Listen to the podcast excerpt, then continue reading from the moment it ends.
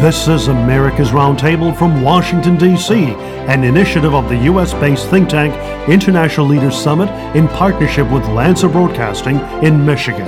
We thank you for joining us on America's Roundtable.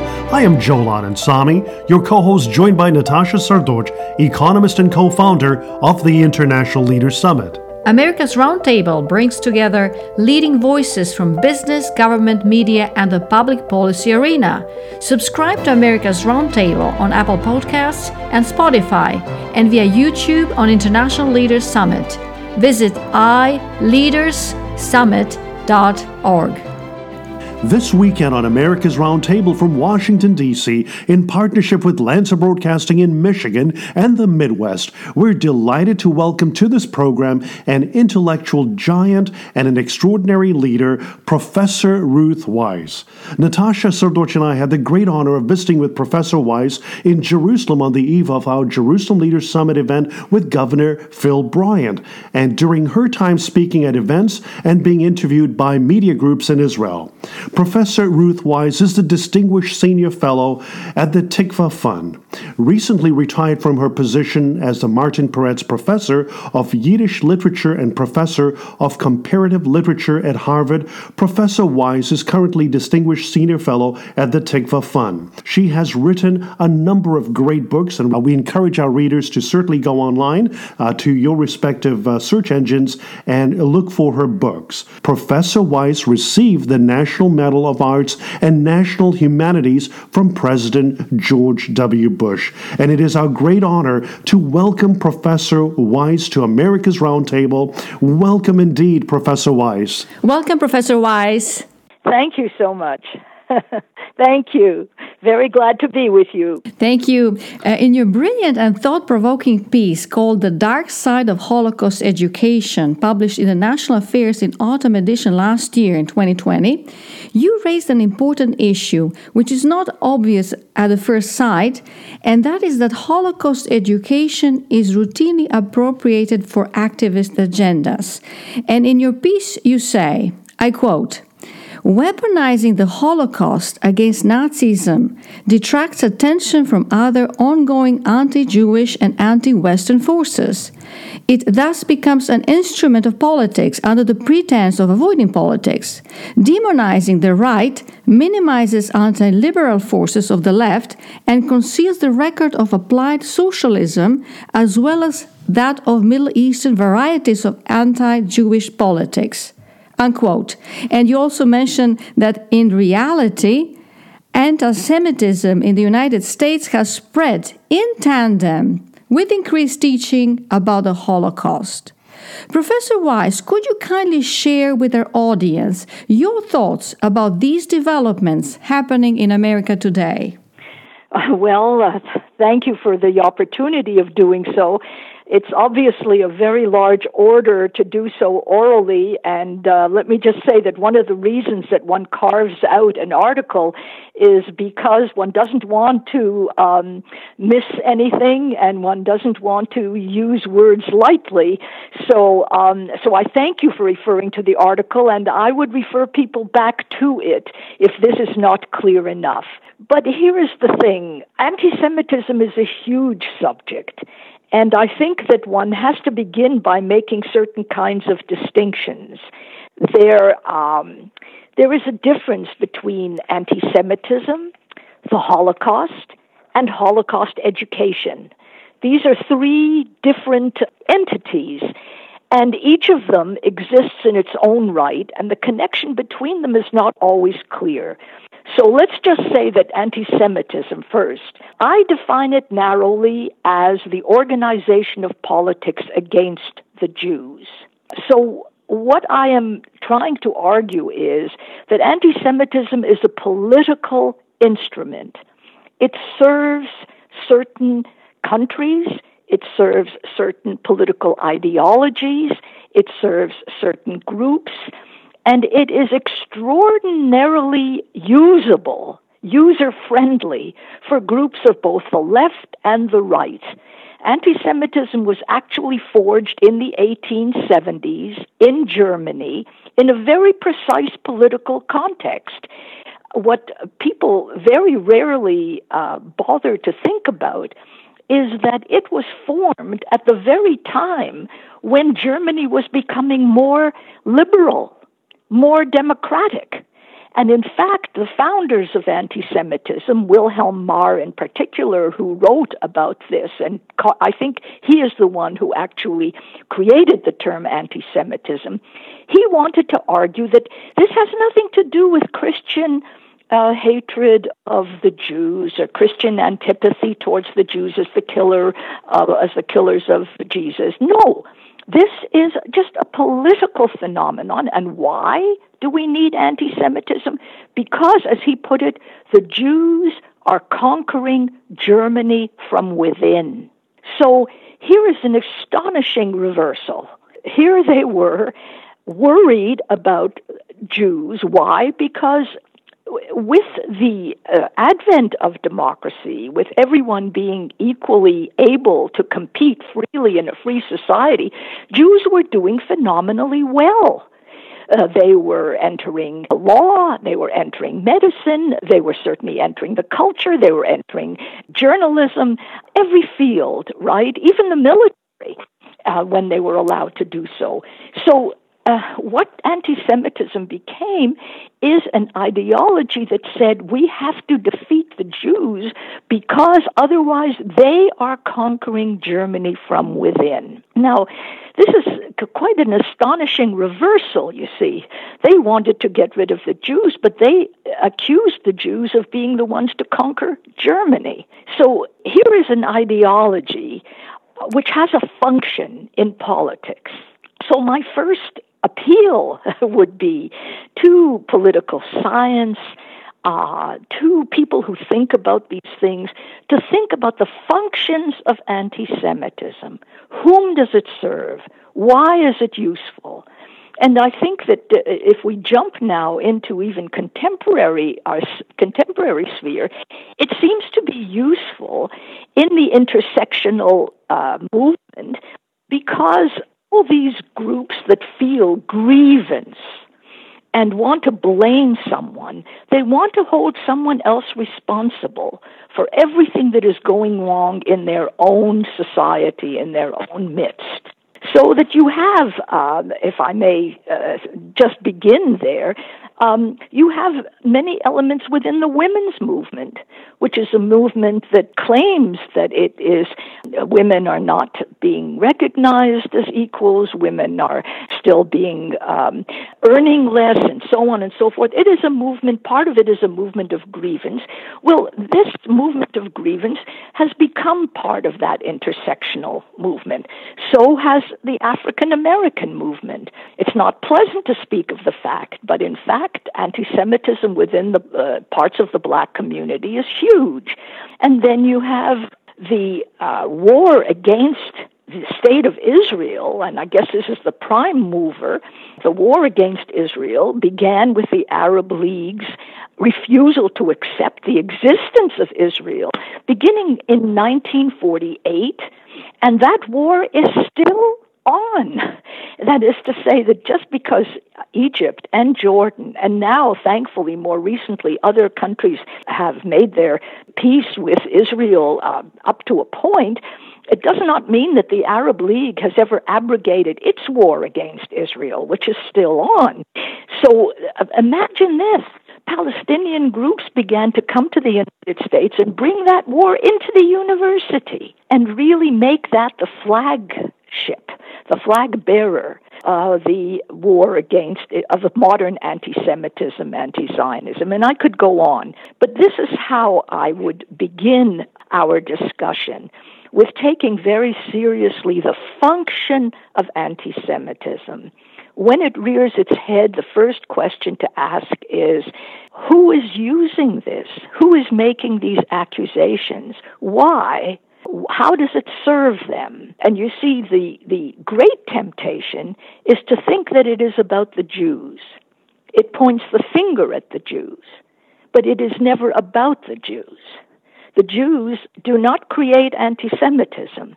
It's the anti Semites who are the problem, and one has to really always bring the subject back to them. Now, I'm not sure that Holocaust, so one of my problems with Holocaust education is you see that that is not usually what Holocaust education does at all. Am I wrong? I, I think that, yes, you see, most Holocaust education has done something completely different. And unless we begin to think seriously about the functions of anti Semitism in political warfare, we miss out on something very important in the history of the world. Professor Weiss, you brought few angles that are so important. And uh, let me just uh, briefly share your statement about using anti Semitism through electoral process in Germany. And we can see something similar happening in Eastern Europe today. After the fall of communism, most of Eastern Europe, with the exception of Estonia, did not embrace the rule of law and protection of property rights, and instead blocked efforts to establish independent judiciaries. Through corrupt privatizations in the 90s, corrupt government officials and their partners in crime seized the most valuable assets. Many of those assets were originally owned by Jewish families and communities and were confiscated from them in the 30s and 40s and consequently nationalized by communist governments. Through denationalization, the assets were supposed to be restituted to the original owners. However, the restitution process has been blocked in many countries due to legislative measures and enforcement of anti Semitic laws. Now, by fueling anti Semitism, to your point, Professor Weiss, by fueling anti Semitism and Holocaust revisionism, the corrupt networks in Eastern Europe are accomplishing two goals simultaneously. One, they're keeping ownership of valuable assets that were originally confiscated from Jews. And secondly, they are diverting the attention of taxpayers from the pressing issues of the economy, poverty, and rampant corruption. What we have overleaped is, uh, I would say, the second major force of anti Semitism, not in the 1870s as with the rise of anti Semitism, but already with the rise of socialism and communism. A second form of anti Semitism arose, which is the one that overtook the first form of anti Semitism. Because in the Soviet Union, and in all parts of the world where communism became dominant, and even in parts of the world where socialism became prominent, the Jews once again were the symbol of what was the evil that was being combated. So that uh, for the communists, who are internationalists, and who want internationalism to overtake both religion and nationality, the Jews are the primary reactionaries because I think that communism expected the Jews because, quote, they had no land of their own to be the first to dissolve themselves into internationalism. So when Stalin in 1929 heard about the Arab riots, the Arab pogroms against the Jews in Palestine, he declared that that was the beginning of the Arab Revolution. When Stalin learned of the Arab pogroms against the Jews in Palestine, he declared that the start of the Arab communist revolution. And um, he supported that.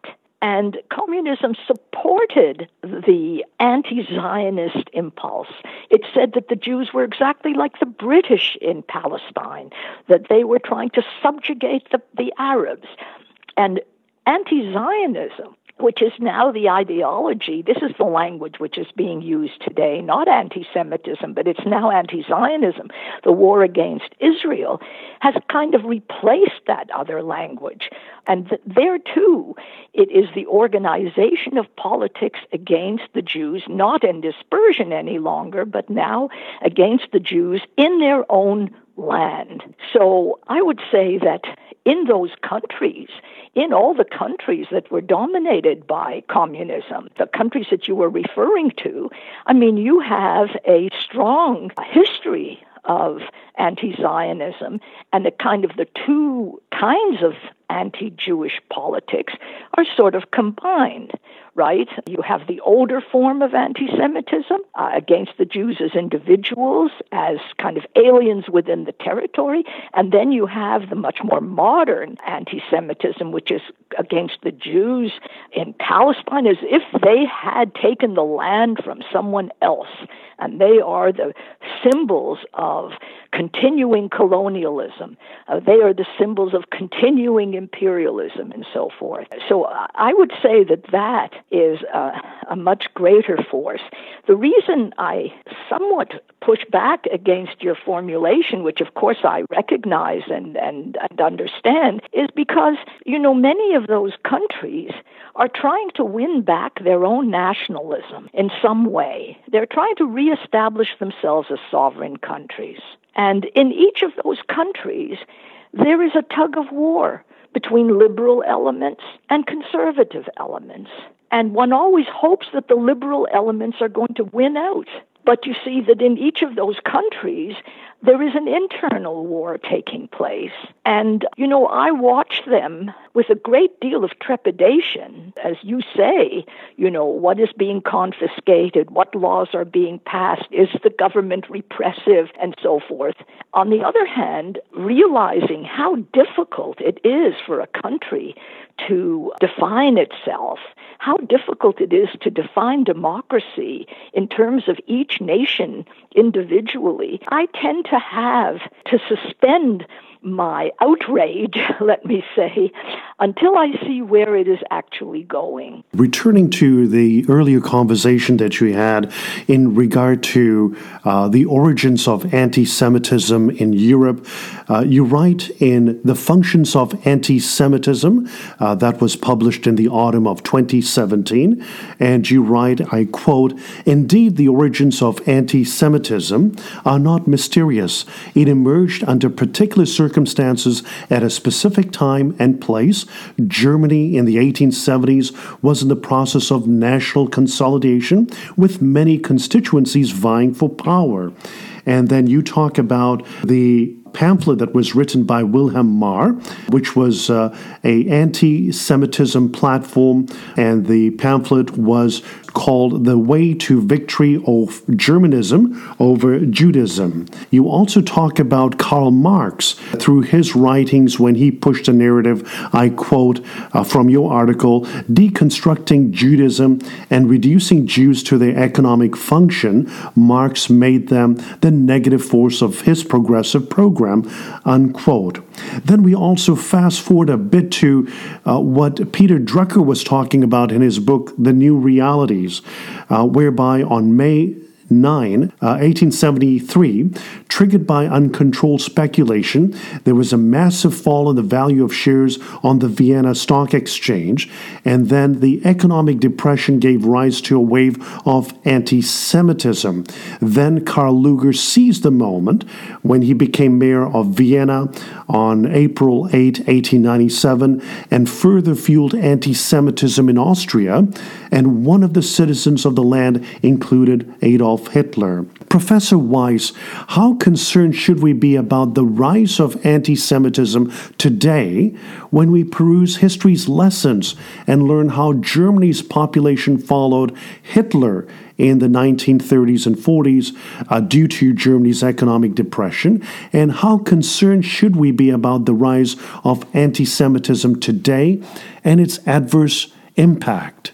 Each situation has its own dynamics, and every time you see politics organized against the Jews, it is in a different context. I would say that today's context, if you want to pinpoint a beginning of it, I would begin um, in 1975 at the United Nations itself. I would say that the problem begins with the passage of Resolution 3379, which outrageously, incredibly defined Zionism, uh, the movement of Jewish self liberation, as racist. In that, you have the uh, crux of a whole new formation of anti Semitism, a horrific uh, inversion of reality, and yet this was passed at the United Nations itself by a coalition of Arab, Muslim, and Soviet controlled forces. This was a, a, coalition which was very much alive for a couple of decades. And in 1975, it finally mustered enough support at the UN itself in order to isolate Israel, identify Israel as kind of the only illegitimate uh, country, the racist country in the United Nations. Now, you understand, this is enormous. I mean, why go back to Hitler? Here you have the United Nations, which promised equal rights to all countries, small and large, and uh, which could never stop the Arab Muslim war against the Jews that started in 1948. Somehow, uh, the United Nations was obliged to expel all those members who refused to accept the legitimacy of Israel. It was obliged to expel them. If you do not accept the legitimacy of a member state according to the Charter of the United Nations, by what right do you still remain a member of the United Nations? But of course, uh, the United Nations never wanted to expel its members, especially not such powerful members and so many of them. And this was so important to have an international organization that represented the whole world, as it were. So they kept all these nations in, and they eventually got enough power to pass such a resolution. Now, these are the ideas that have taken over uh, our times. The idea that Israel is racist, that Israel's uh, existence is somehow at the expense of an, of an Arab population. This is so preposterous. The Arabs have 640 times more land than uh, the Jewish state, more land than, than they know what to do with, obviously. And then what you have through the Human Rights Commission, uh, and I put human rights here in quotation marks um, because it cannot be taken seriously. You have a, a conference at Durban in 2001, which is supposedly a conference for the Organization of Human Rights. And what does this Organization of Human Rights consist of? It consists of countries which are the primarily the abusers of human rights. So, how do they get through this? They get through this by focusing entirely on Israel and passing resolutions against Israel so that no one should pay attention to the abuses of human rights in their own midst. Now, this is, this is what we are dealing with here. One cannot afford to be distracted by smaller uh, manifestations of the problem when the United Nations itself has corrupted itself from within by becoming the world's greatest forum for the spread of anti Semitism.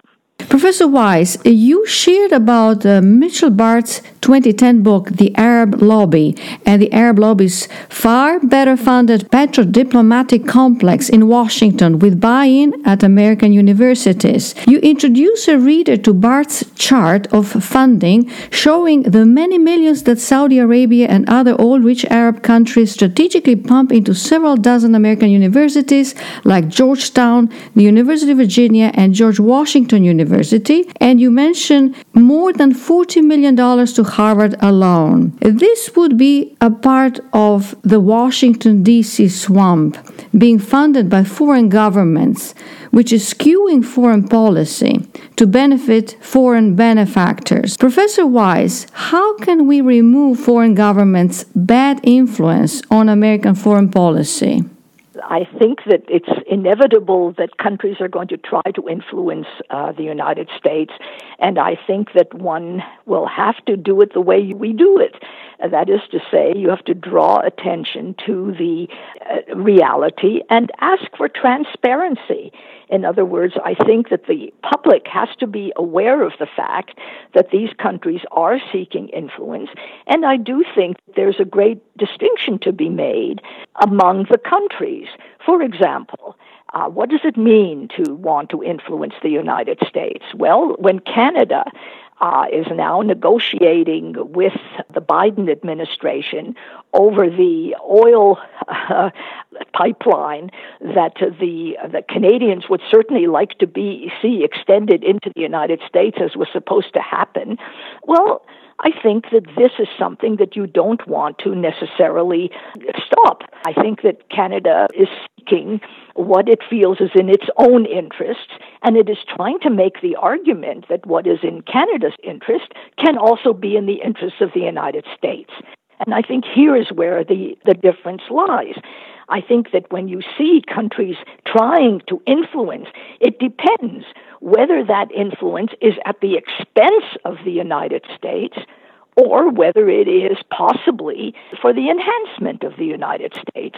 When countries that are anti democratic, that are anti liberal, that uh, are repressive of their own citizenry, that obviously work in a political framework which is antithetical to the freedoms enjoyed in the United States of America, when they try to exert influence, then I think one has to be very careful because then one has to ask what kind of influence if they are trying to influence negatively in ways that are going to be deleterious, that are going to harm this country, then I think that one has to be very careful indeed. I would make this distinction, and it's very hard sometimes to make the distinction. International affairs has never been very easy, but you draw attention to something which is extremely serious and important and that is buying influence, for example, in the universities. Why I pointed out that is that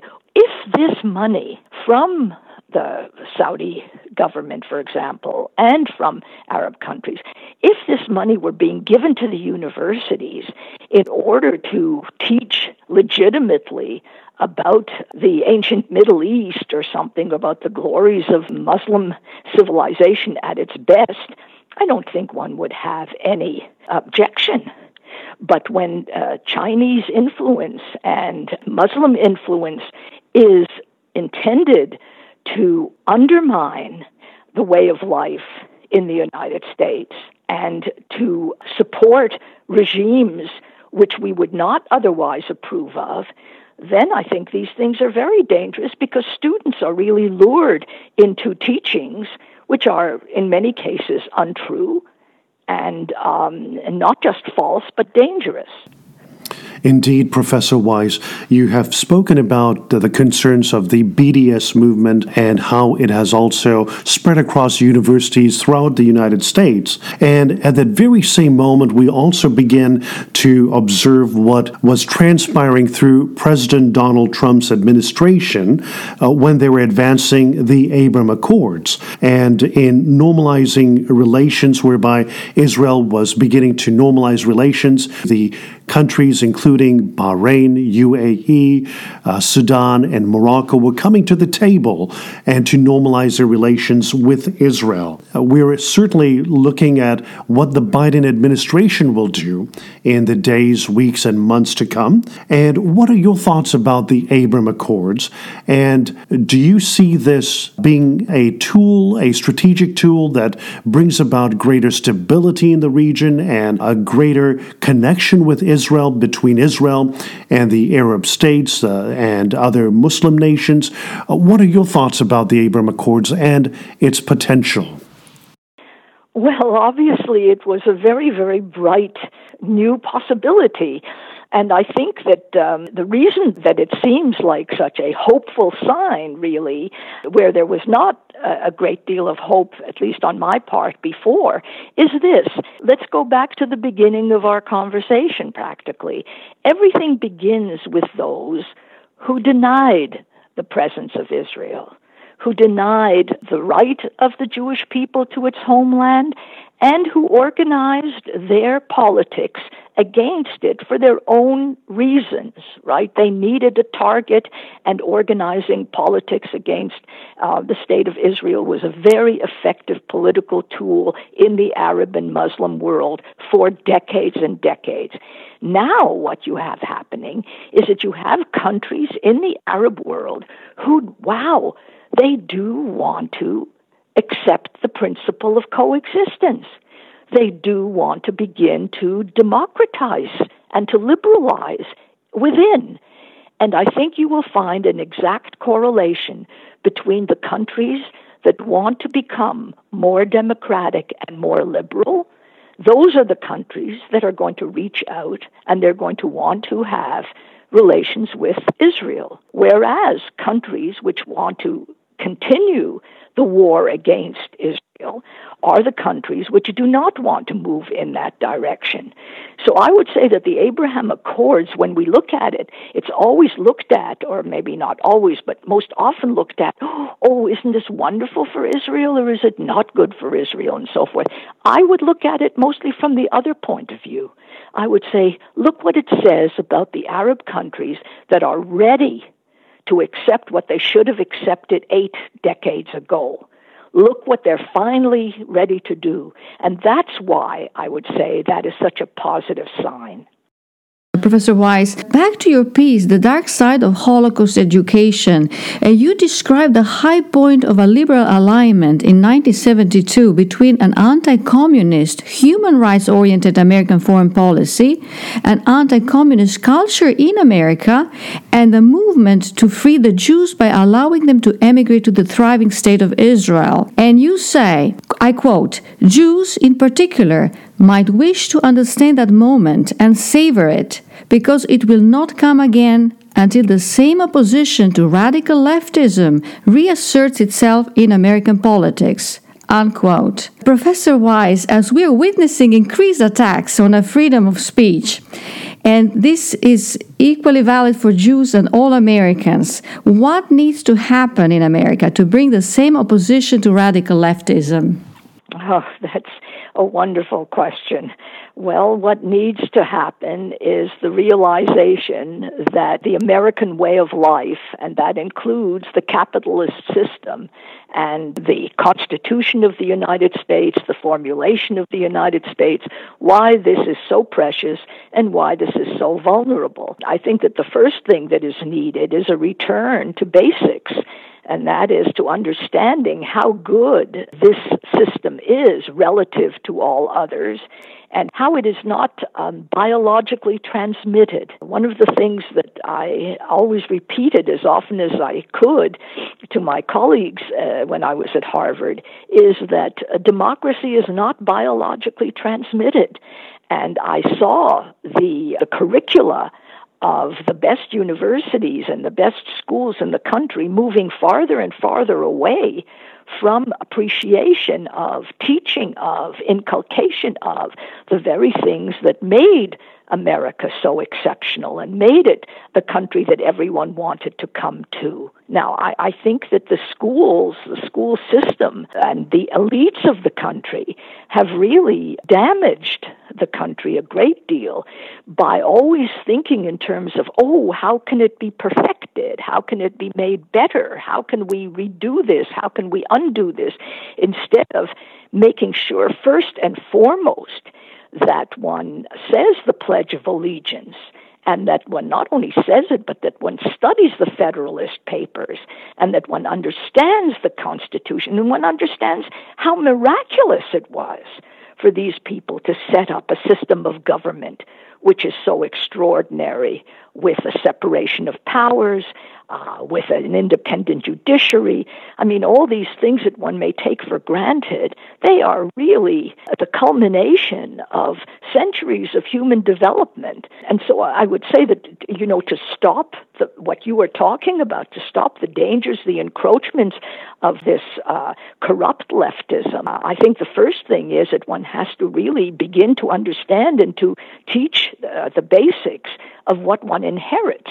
This weekend on America's Roundtable, we have been truly honored to have Professor Wisse join us on America's Roundtable. Professor Ruth Wisse is the Distinguished Senior Fellow of the Tikvah Fund. Thank you, Professor Wisse, for joining us on America's Roundtable. Thank you, Professor Wisse. Thank you so much for having me. All the best to you. This is America's Roundtable from Washington, D.C., an initiative of the U.S. based think tank International Leaders Summit in partnership with Lanser Broadcasting in Michigan. We thank you for joining us on America's Roundtable. I am Joel Anand Samy, your co host, joined by Natasha Srdoc, economist and co founder of the International Leaders Summit. America's Roundtable brings together leading voices from business, government, media, and the public policy arena. Subscribe to America's Roundtable on Apple Podcasts and Spotify and via YouTube on International Leaders Summit. Visit ileaderssummit.org.